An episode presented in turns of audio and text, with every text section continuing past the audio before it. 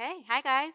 I had a really embarrassing coughing fit Sunday night, so that's why there's all of these tools here to hopefully prevent that from happening again. All right, Ephesians 3.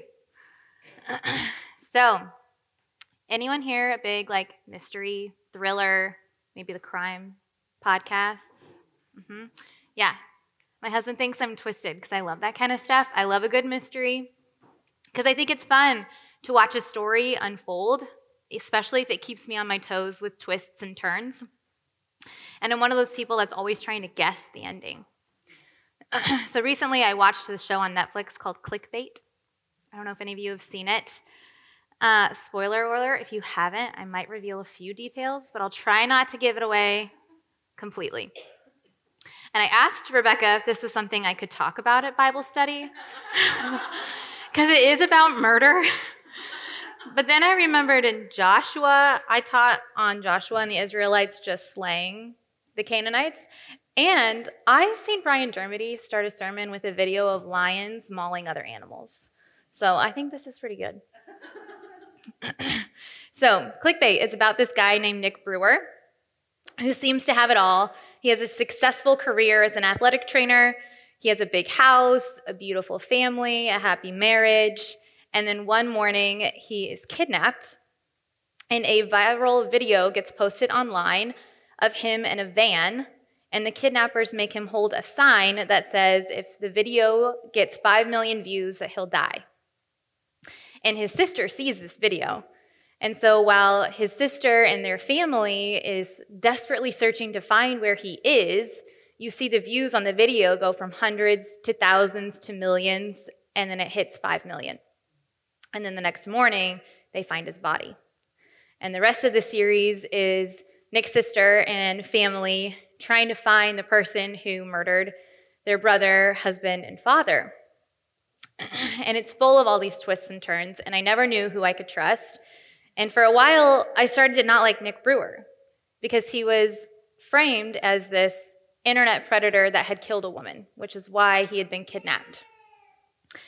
So, as each episode goes, I start changing what I think happened, who I think did it, who was involved. And at the end, there's a really big plot twist that I won't tell you. But if you're in, an, if you want a show that's a little dark, it's pretty good. But I was texting my friends, like, I figured it out. I know who did it.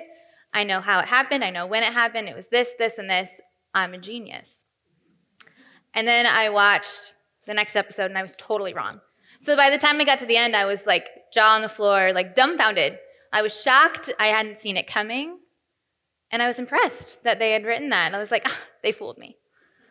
But have you ever been shocked by the ending of a book or a movie like that? Are you an audible guesser like me? telling whoever is sitting next to you that you know it's coming, or texting people when you're alone because you have to tell someone that you are right. Are really fun to watch shows with. But were you shocked when you found out that Darth Vader was the father of Luke Skywalker? Or if you've seen the movie Shutter Island with Leonardo DiCaprio, did you know that he wasn't a detective and that he was a patient in an insane asylum? Or if you have lots of little kids, that maybe you don't watch a lot of movies, did you know, were you expecting that Te Kā, the fire monster in Moana, was also going to be Te Fiti, the goddess? At some level, even if we're not audibly sharing our thoughts as we're watching stories unfold, we're guessing in our minds and we're trying to find where the plot is going. and that's exactly what happened with the nation of Israel. They had been studying the plot or the, or the Torah for years, and they thought they knew how the story would end, but they were in for quite a surprise. So we've been learning the overarching theme of Ephesians is how God is bringing all things back together through Jesus. And so far, Paul has taught us about God's family and our identity in Christ. And in chapter 3, we see God's big story revealed and Paul's small role in that story. We'll see how God drew near to Paul, the person who seemed the farthest from him, and who all was actually included in God's family. Was it just for the Jews? Paul is getting ready to highlight the twists and turns of God's big story. So, if you have your Bibles and want to open up to chapter 3,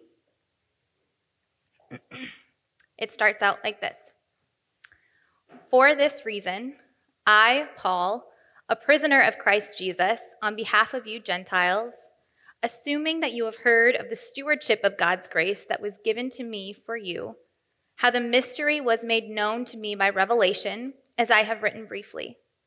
When you read this, you can perceive my insight into the mystery of Christ, which was not made known to the sons of men in other generations, and has now been revealed to the holy apostles and prophets by the Spirit. And then further down, verses 7 through 10, we read, Of this gospel, I was made a minister according to God's grace, which was given me by the working of his power. To me, though I am the very least of all the saints, this grace was given to preach to the Gentiles the unsearchable riches of Christ, and to bring to light for everyone what is the plan of the mystery hidden for the ages in God, who created all things, so that through the church the manifold wisdom of God might now be made known to the rulers and authorities in the heavenly places. the word mystery is repeated over and over in this passage. Why do you think that is? The only way to understand what Paul is trying to say is for us to understand the full story. And like every story, every movie, every book has an author. And that's point number one. We are not the author of our story. In chapter one, we read that God had been the sole author of the big story of the Bible since before the foundation of the earth. and we have the entire Bible in our hands, so we can read the story from the beginning to the cross, and we know how the entire story will end with the return of Christ. But the people in the Old Testament were living within the story as it was leading up to the cross. They thought they knew the storyline. The chosen people of Israel, the Jews, were going to receive the blessings of God. The Jews thought that they knew how the story would play out. they knew the covenant promise to Abram in Genesis 12, 2 3, that says, I will make you into a great nation. I will bless you. I will make your name great, and you will be a blessing. I will bless those who bless you. I will curse anyone who treats you with contempt, and the peoples on earth will be blessed through you. It was so obvious to them that all of God's blessings would be bestowed on the Jews through Abram's family line. But then Paul chooses to remind them of his personal testimony, which couldn't be a more perfect example of God showing his authority as author. the chapter begins with Paul almost reintroducing himself, saying, For this reason, I, Paul, a prisoner of Christ, on behalf of you Gentiles, assuming you have heard of the stewardship of God that was given to me for you, how the mystery was made known to me by revelation. So remember, Paul was formally Saul, the Jewish Pharisee that was persecuting Christians. We went to Philippians chapter 3 this week and we read his impressive Jewish resume. Circumcised on the eighth day, member of the nation of Israel, of the tribe of Benjamin, Hebrew born of Hebrews, Pharisee, zealous, blameless, following the law, persecuting the church. It was on there, that was included. He was the ultimate Jew and he knew exactly how his life story was going to play out. He believed he was the author of the story. However, nothing will get in Christ's way to be the author, and that's when he steps in. Saul is introduced to us at the stoning of Stephen in Acts chapter 7. After Stephen was stoned to death, it says witnesses threw their garments at the feet of Saul who approved of Stephen's death. The story continues in Acts 3 when it says, Saul was ravaging the church and entering house after house. He dragged off men and women and committed them to prison. He was writing his own legacy. Saul, the conqueror of Christians, the halter of heresy. Have you ever been so confident in a life decision or a future plan? One in which maybe God wasn't consulted? One in which maybe you've had in your mind for a really long time? The picturesque ideal for your marriage, your family, your job, your salary, how to lead your ministry? Saul's story comes to a drastic halt one day.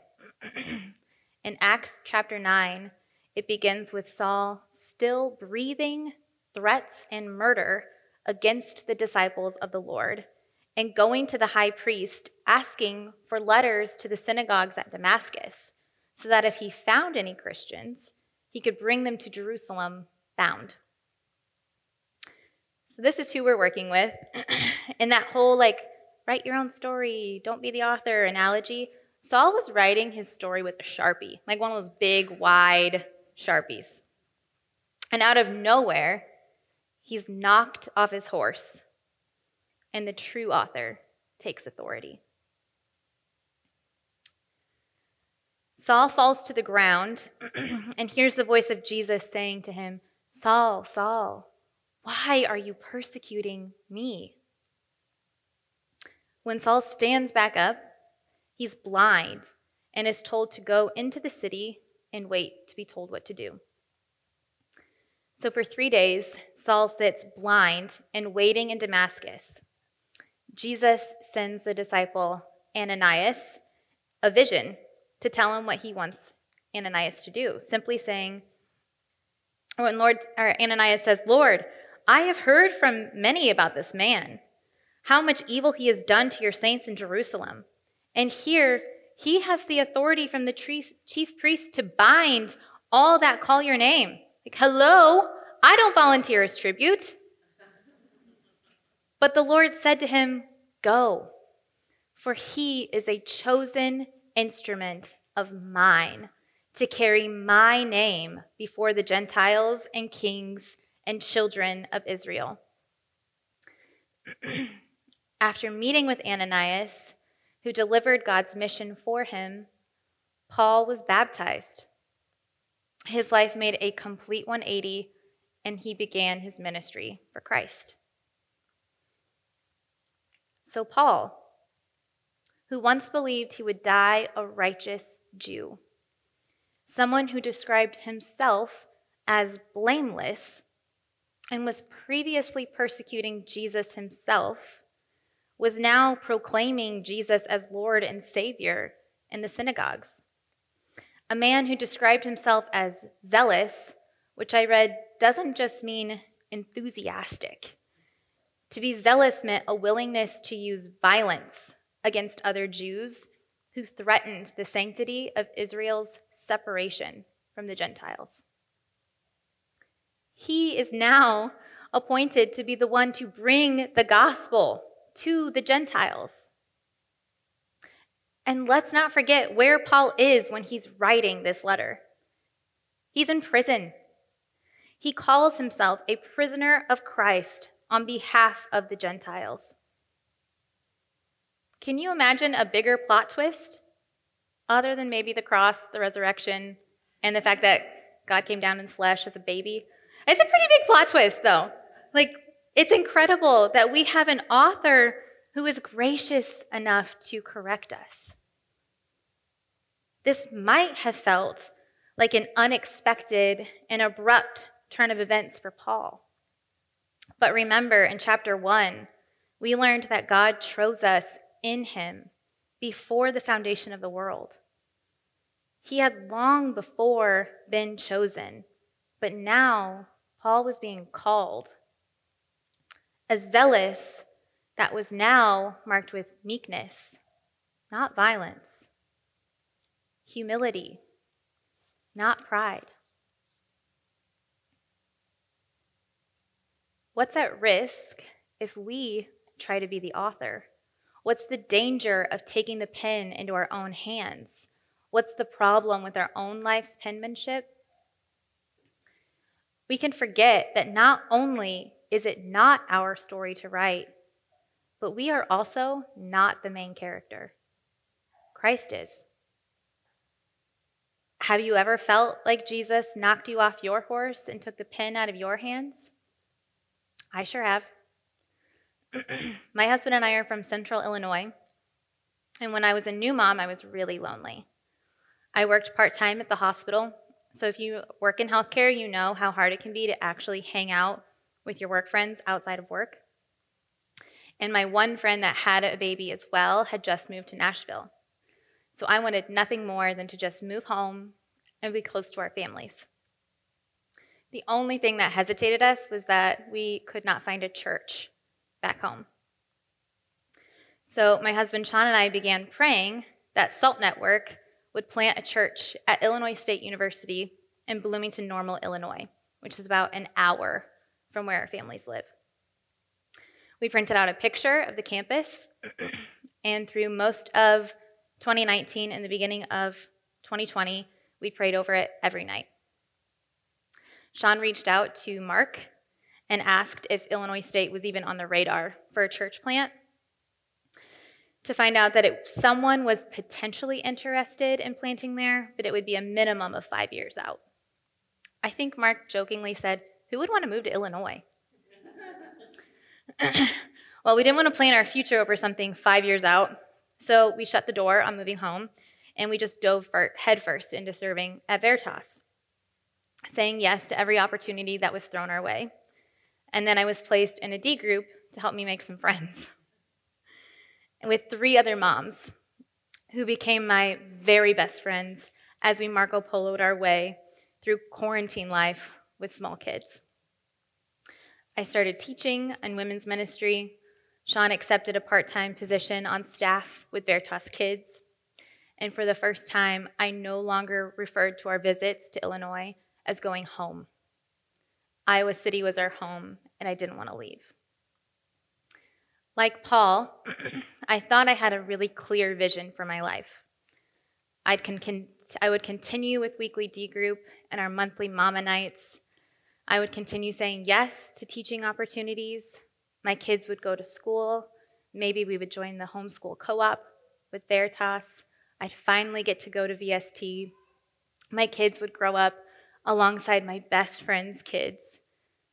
Isla would marry Caden Hodge. and we'd eventually move to 11 Durham Court, this cute little blue house about a mile from our current neighborhood in this cul de sac with tons of trees. Because the one thing that the old neighborhoods of Iowa City have that the new neighborhoods don't are big trees. And I loved I love that neighborhood. We walk there almost daily. We call it Mama's neighborhood and Mama's house. then, just before we had our third baby in the spring, I got knocked off my horse. Sean received an email saying that Keystone Church, a Salt Network church based in Ankeny, would be planting a church in Bloomington Normal in the fall of 2022.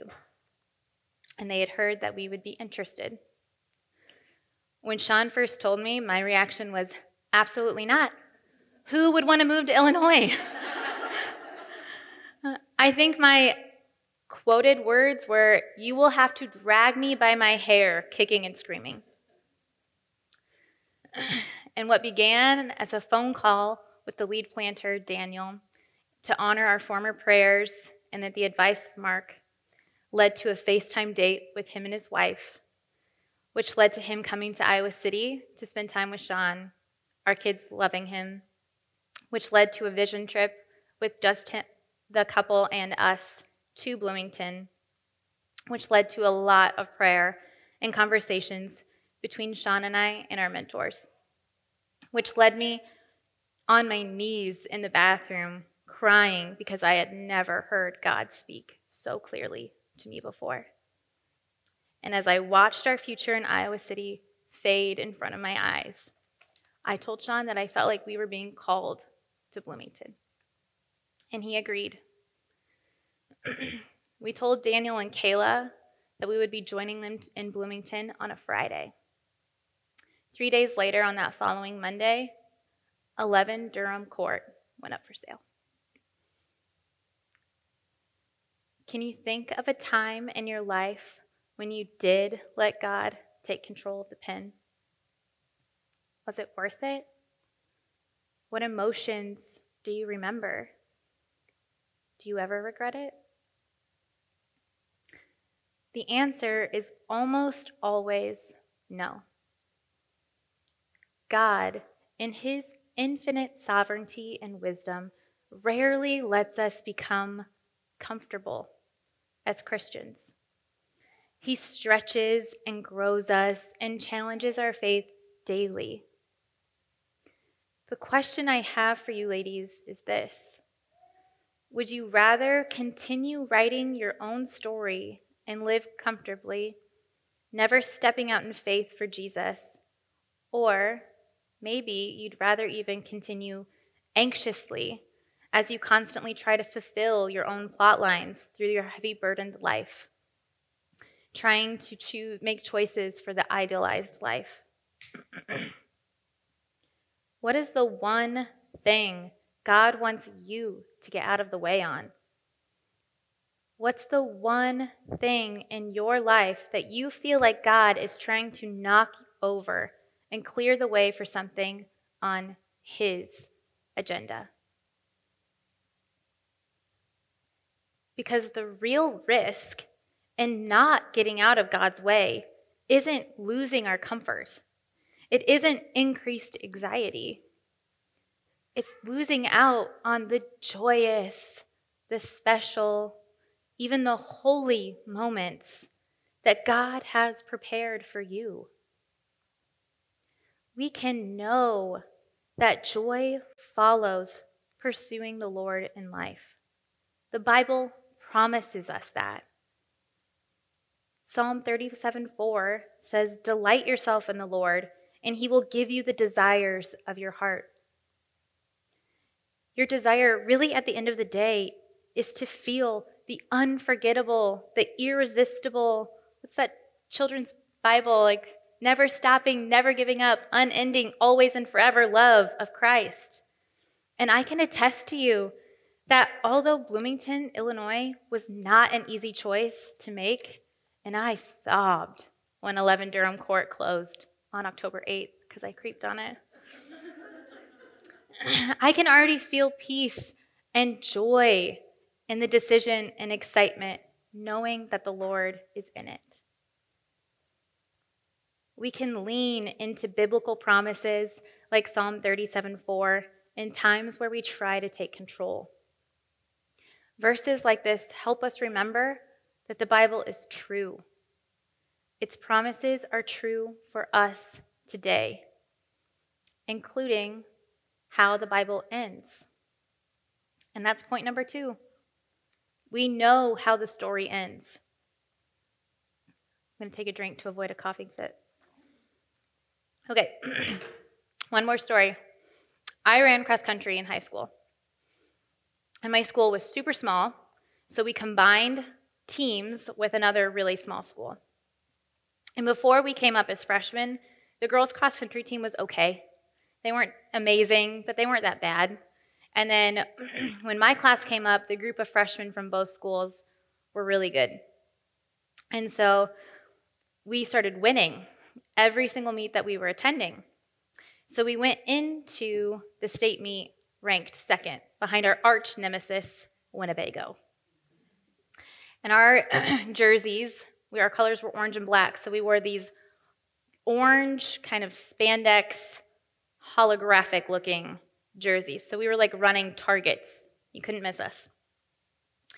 So we went into state ranked second, but we knew that that meant nothing because we were going to win.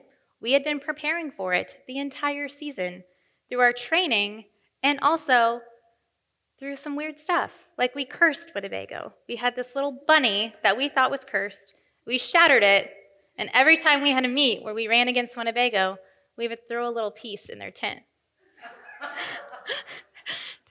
okay, we were setting ourselves up for success. And it seemed to be working. One girl got mono, She recovered. One girl hurt got hurt. She was back by state though, so don't worry. It was it was a fair race.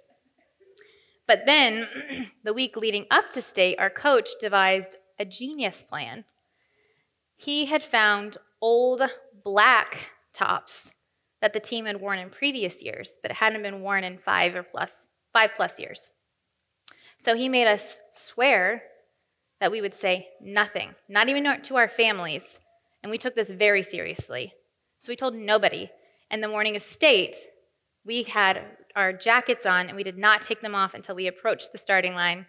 And we took them off and we had black on. But no, everyone was in their own world, so no one noticed.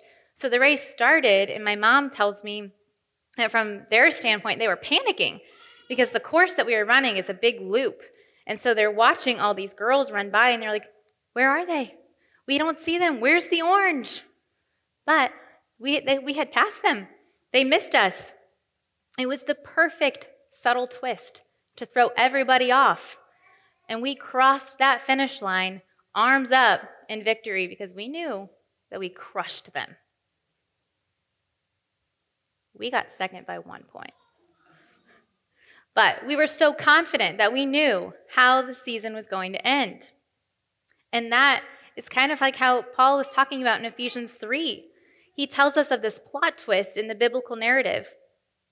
Paul says that God revealed a mystery to him that the Gentiles were fellow heirs, members of the same body, and partakers of the promise in Christ Jesus through the gospel. Ephesians 3 4 5 says, When you read this, you can perceive my insight into the mystery of Christ, which was not made known to the sons of men in other generations, as it has now been revealed to his holy apostles and prophets by the Spirit. In our homework, we were asked if Paul made this new discovery or if it was God's plan from the very beginning. Was this mystery not made known at all? Or was it made known to other generations, but not as clearly or fully or precisely as it had now been revealed? And I think the answer to that question is wrapped up in one tiny ver- word in verse 5 as. When you read this, you can perceive my insight into the mystery of Christ, which was not made known to the sons of men in other generations, as it has now been revealed to his holy apostles and prophets by the Spirit. John Piper described a mystery not as something so obscure that humans can't grasp it, but something that had once been concealed for some time and has now been revealed. Knowing what this mystery is, we can look back on the original promise to Abram and see the hints of the mystery. Looking back on Genesis 12, 2 through 3, I will make you into a great nation. I will bless you, I will make your name great, and you will be a blessing. I will bless those who bless you. I will curse anyone who treats you with contempt, and the peoples on the earth will be blessed through you. Our study this week had us look forward into Galatians 3 verses 7 through 9 say, Know then that those of faith who are the sons of Abraham. In the scripture, which is just what we read in Genesis 12, foreseeing that God would justify the Gentiles by faith, preached the gospel beforehand to Abraham, in saying, In you all the nations be blessed.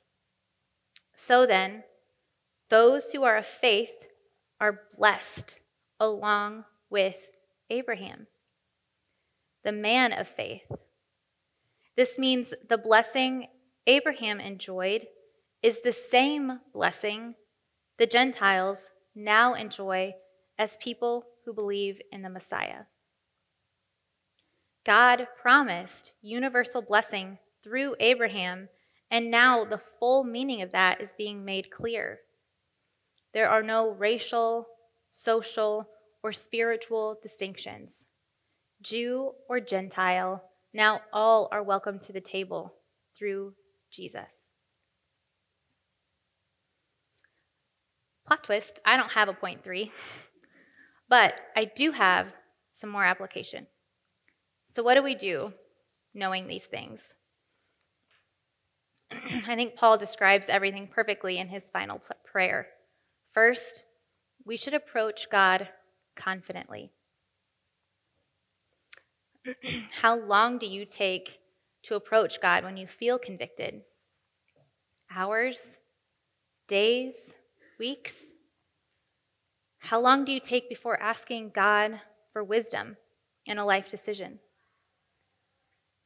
How long do you take to approach God after you sin? We recently cleaned our garage out, and Sean found these old, janky, broken, rusted tomato cages. So you would think, throw them in the trash. But instead of throwing them in the trash, he says, I'm going to go set them on the curb and post them on Facebook. Someone will take them for free. And I looked at him like he was crazy. Nobody wants that. It's garbage. No one wants these tangled up cages. But he was so confident that someone would take them. And literally within minutes of posting it, I think he had at least three people asking if they could have them. Sin is like approaching God in confidence is like Sean approaching the curb with those busted tomato cages. It can feel heavy and messy, it can hurt, but you can carry that to God with confidence. Remember, no one is excluded from the blessings of God. This is exactly why Paul God chose Paul to deliver his message to the Gentiles.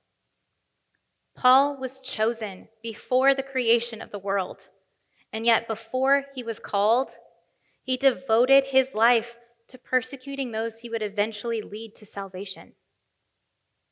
God could have called him at any time before the road to Damascus, but he didn't. He allowed Paul to commit all of those sins and cause all of that harm prior to calling him so that no one could say that they were beyond the limits of God's grace. You can approach God with confidence, knowing that the same grace that was extended to the least of all the saints will be extended to you. You can approach God confidently, knowing that the Lord has a purpose for all the saints that he calls to himself. Next, like Paul, we should bow our knees before the Father in prayer and worship. Paul stopped and took time to reflect on how God transformed his life and used him in the big story of the Bible, which caused him to just fall on his knees in adoration. When he transitions into his prayer, he's amped up and he encourages the readers to reflect on how God has worked in their own stories. Take some time and look back on your own life and see how God has used you. Take time to journal it or write memories on sticky notes and stick them in your favorite books for daily reminders. Or sing in the shower at the top of your lungs, or sit in solitude and just look at the stars all while you contemplate the hundreds of micro moments that led up to the one moment that the Holy Spirit entered your willing heart and regenerated it into rebirth you into a new creation. If the God of all creation can transform you, how can we doubt that letting Him take control of His own story is a good thing?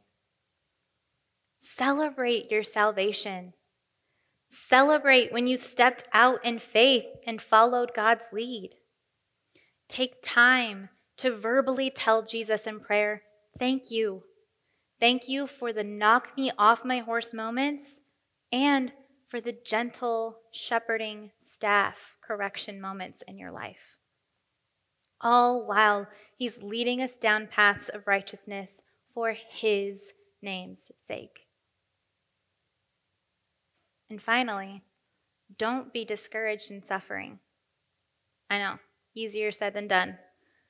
But remember, Paul is writing this from prison, and his story eventually ends there. He's so aware of his union with Christ that it changes the way that he prays. He's not praying to get out of prison. And he provides us with some comfort in his prayer.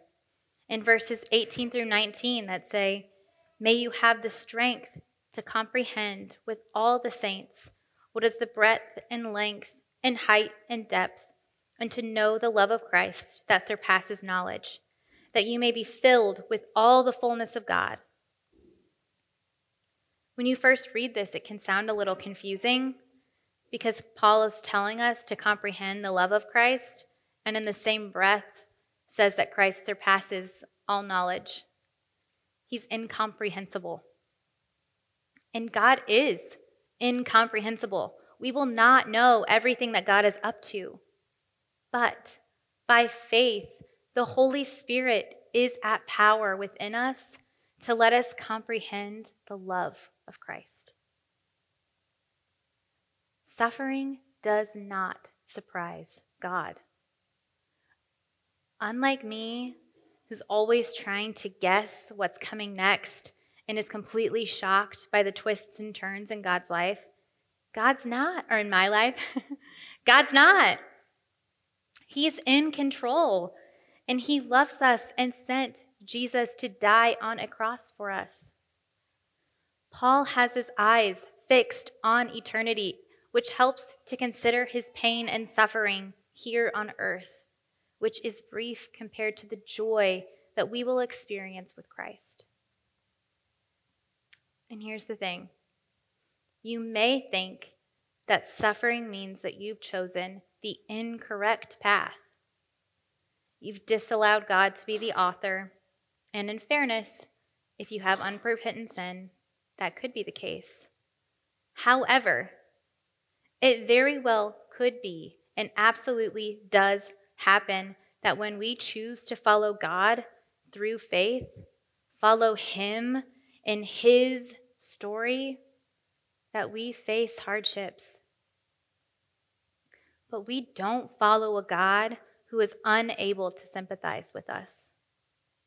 He suffered in more ways than we do.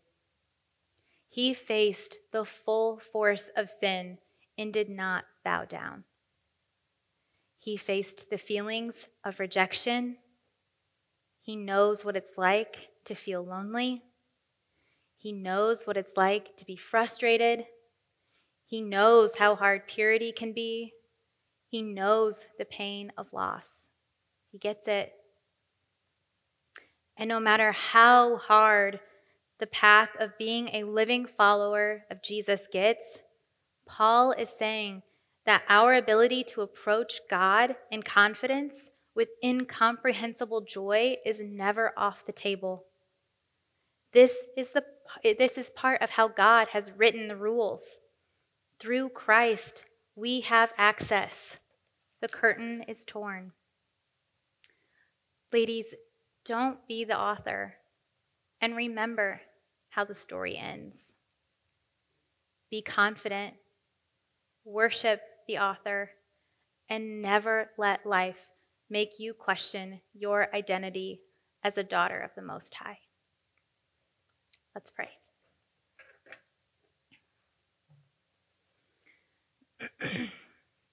Father God, we acknowledge that you are the author of the story of the Bible and that your writing is more creative and beautiful than we could ever pen. We thank you for choosing characters like Paul so that we can be confident knowing that when we come to you that your grace will extend beyond us. Let us take time to reflect, God, on how you have worked in our lives as we move forward and that we can display that joy and encouragement to others as we move forward. In Jesus' name we pray. Amen. Thanks, guys.